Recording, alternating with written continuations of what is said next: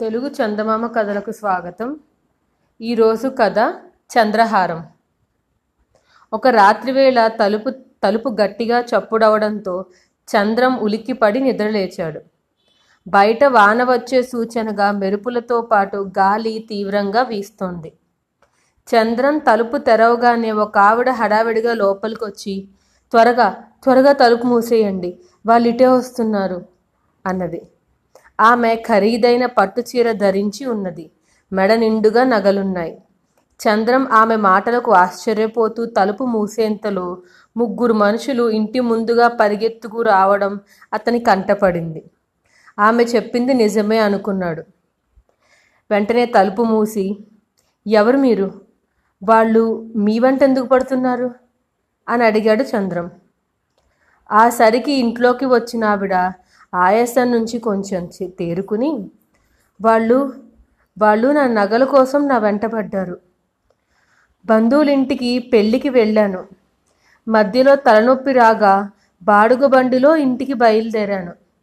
దారిలో ఇద్దరు ఇద్దరు బండిని అటకాయించారు. బండివాడు కూడా తోడు దొంగే ఆ విషయం నాకు తెలియలేదు. అదృష్టం కొద్దీ వాళ్ళని తప్పించుకుని ఇదిగో ఇలా రాగలిగాను అన్నది.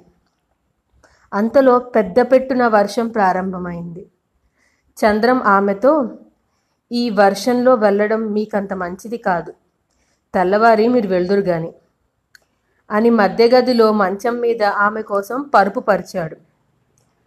చంద్రానికి కృతజ్ఞతలు చెప్పుకుని ఆమె గదిలోకి వెళ్ళిపోయింది. ఆ తర్వాత చంద్రానికి చాలాసేపటి వరకు నిద్ర పట్టలేదు. కొంచెం నిద్ర పట్టి మెలకు వచ్చేసరికి బారెడు పొద్దెక్కింది. అతడు గది నుంచి బయటికి వచ్చాడు. ఎదురుగా వీధి తలుపు బార్లా తెరిచి ఉంది. అంతే చంద్రానికి గుండె జల్లుమంది. అతడు తలుపు మూసి లోపల గదిలోకి వెళ్ళి చూశాడు. రాత్రి వచ్చిన ఆవిడ లేదు. కానీ మంచం పక్కన బల్ల మీద ఆమె ఆమె తాలూకు చంద్రహారం ఒకటి ఉన్నది. అతడు నిర్ఘాంతపోయాడు. ఎంత లేదన్నా నాలుగు వేలు ఖరీదు చేసే హారం అది. ఆ క్షణంలో చంద్రానికి పెళ్ళినాటి నుంచి భార్య భాగ్యం పెడుతున్న గొడవ ఒకటి గుర్తుకొచ్చింది. ఆమెకు చంద్రహారం కావాలి. అయితే అతడికి అది చేయించే స్తోమత లేదు. ఈ రాబోయే దీపావళికి చంద్రహారం చేయించాలని పట్టుపట్టిందామె చంద్రం తన వల్ల కాదంటే కాదన్నాడు. అంతకు ముందు రోజు అతను కచేరీ నుంచి తిరిగి వచ్చేసరికి నా మాట మీద మీకు ఏమాత్రం లెక్కలేదు. చంద్రహారం చేయించేదాకా మళ్ళీ గడప నేను తొక్కను అని ఉత్తరం రాసి వదిలి భార్య పుట్టింటికి వెళ్ళిపోయింది. రాత్రి దొంగల బారి నుంచి తప్పించుకుని వచ్చిన ఆవిడ చంద్రహారం అక్కడ ఎందుకు వదిలిందో అతడికి ఎంత ఆలోచించినా అర్థం కాలేదు. హఠాత్తుగా వీధిలో నుంచి భార్య గొంతు వినిపించి అతడు అటు కేసి తల తిప్పాడు. ఏ కారణం వల్లనో భాగ్యం త్వరగా తిరిగి వచ్చేసింది. ఇప్పుడు ఈ చంద్రహారం చూస్తే తన కోసం చేయించిందనుకుంటుంది. నిజం చెప్పినా నమ్మదు. హారాన్ని ఏదో విధంగా రాత్రి వచ్చిన ఆవిడికి తిరిగి ఇచ్చేయాలి అనుకున్నాడు చంద్రం. చంద్రం ఇలా అనుకుని హారాన్ని వంటగదిలో ఉన్న బొగ్గుల బస్తాలో వేసి అది బాగా అడుగుకుపోయేలాగా బస్తాను బాగా కుదిపాడు. ఆ బొగ్గుల బస్తా ఎలాగైనా మాసం గడిచే వరకు ఖాళీ అవ్వదు. ఈ లోపల అది భార్య కంటపడే అవకాశమే ఉండదు. చంద్రం వెళ్ళి తలుపు తెరవగానే భాగ్యం విసుగు విసుగ్గా లోపలికొస్తూ ఏంటి? బారెడు పొద్దెక్కిన ఏమిటా నిద్ర? సంక్రాంతికైనా చంద్రహారం చేయించాలి తెలుసా? అందుకే ఈసారి వచ్చాను అన్నది. పుట్టినింట వదినతో పోట్లాడి వచ్చిన సంగతి ఆమె భర్తకు చెప్పలేదు చెప్పదలచలేదు కూడా. చంద్రం భోంచేసి కచేరీకి వెళ్ళిపోయాడు. వంటగది శుభ్రం చేస్తున్న భాగ్యానికి చిన్న తేలొకటి బొగ్గుల బస్తాలోకి పోవడం కనిపించింది. వెంటనే ఆమె బస్తాను బోర్లా కుమ్మరించి తేలును కర్రతో కొట్టి చంపేసింది. బొగ్గుల్నంతా తిరిగి బస్తాలో ఎత్తుతుండగా ఆమె కళ్ళు జిగేలుమన్నాయి బొగ్గుల మధ్య తలతల మెరుస్తున్న చంద్రహారం. అవును అది చంద్రహారమే. ఆమె హారాన్ని పమిట కొంగుతో తుడుచుకుని మెడలో వేసుకుని గొప్పగా మురిసిపోయింది.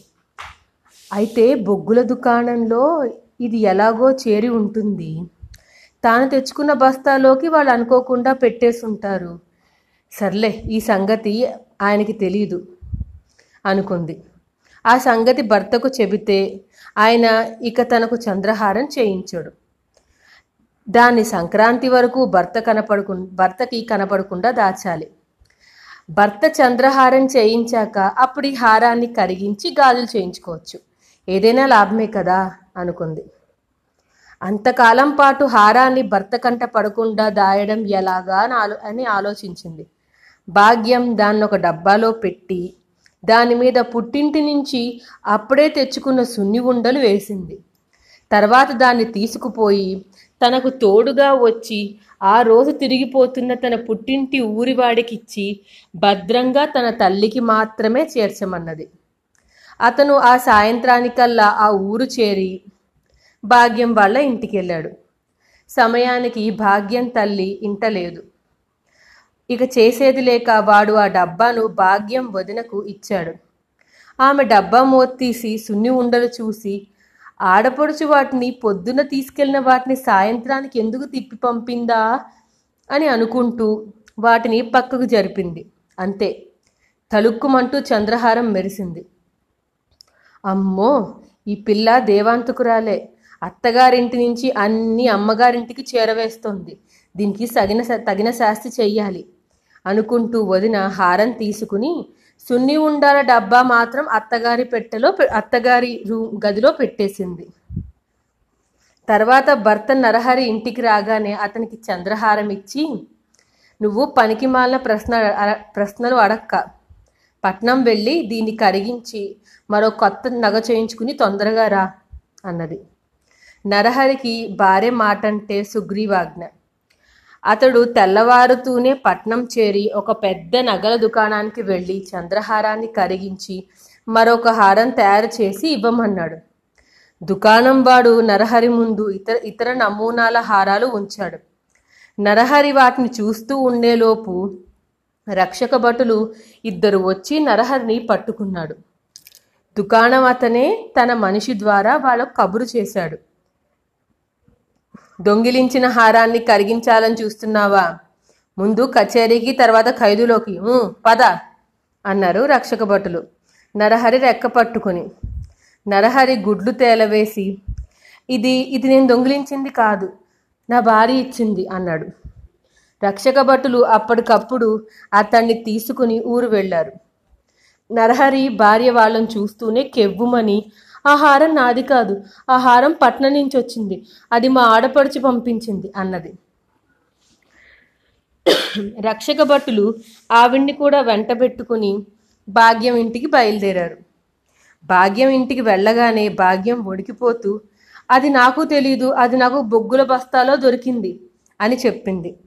రక్షక భటులు బొగ్గుల దుకాణం వాడి దగ్గరికి బయలుదేరుతుండగా చంద్రన్ దారిలో వాళ్ళకు కనిపించి జరిగిందంతా చెప్పి చూడండి ఇది దొంగ సొమ్ము కాదు. ఆ సంపన్నురాలే మా ఇంట మరచిపోయింది అన్నాడు. ఇదంతా పెద్ద గందరగోళంగా తోచి రక్షక భటులు ఏమి చేయడమా అని ఆలోచిస్తూ ఉండగా ఇంటి ముందు ఒక గుర్రపు బండి ఆగింది. అందులో నుంచి చంద్రహారం తాలూకు యజమానురాలు దిగి వాళ్ళ దగ్గరకు వచ్చి రక్షక భట్లతో చూడండి చంద్రహారం ఎవరూ దొంగిలించలేదు. వీళ్ళ ఇంట్లో నేను మర్చిపోయాను. ఇక మీరు వెళ్ళవచ్చు అన్నది. వాళ్ళు వెళ్ళిపోగానే చంద్రం ఆమెను అసలు హారాన్ని మా ఇంట్లో వదిలి వెళ్ళి ఎందుకు వెళ్ళారు? అని అడిగాడు. ఆ రాత్రి నేను పడుకున్న మంచం పక్కన బల్ల మీద మీ భార్య పుట్టింటికి పోతూ రాసిన ఉత్తరాన్ని చూశాను. నా భర్త కోటీశ్వరుడు. ఇలాంటి హారాలు మాకొక లెక్క కాదు అంటూ చంద్రహారం ఆవిడ చంద్రహారాన్ని తన చేతిలోకి తీసుకుని భాగ్యం కేసి తల తిప్పి కొనే శక్తి లేని భర్తను నగలు తెమ్మని వేధించడం ఏ ఇల్లాలికైనా తగునా? భర్త మంచితనం ఆదరణ అన్నిటికంటే ముఖ్యం. ఇక రక్షక భటుల భయం లేదు. నేను బహుమతిగా దీన్ని ఇస్తున్నాను కాబట్టి దొంగతనం చేసిన సొమ్ము కాదు. నీకు ఈ హారం కావాలి కాబట్టి తీసుకో దీన్ని నేను కానుకగా నీకు ఇస్తున్నాను నీ భర్త చేసిన సహాయానికి. అని చంద్రహారాన్ని భాగ్యానికి ఇవ్వబోయింది. భాగ్యం సిగ్గుతో తలదించుకుని మీరు ఒకటి రెండు చక్కని ఒకటి రెండు చక్కని నీతి వాక్యాలతో నా కళ్ళు తెరిపించారు. ఆడంబరాల కోసం ఇన్నాళ్ళు భర్తను బాధ పెట్టాను నన్ను ఎంతో ప్రేమగా చూసుకునే నా భర్తే నాకు వెళ్ళలేని చంద్రహారం అంటూ హారాన్ని తీసుకోవడానికి నిరాకరించింది.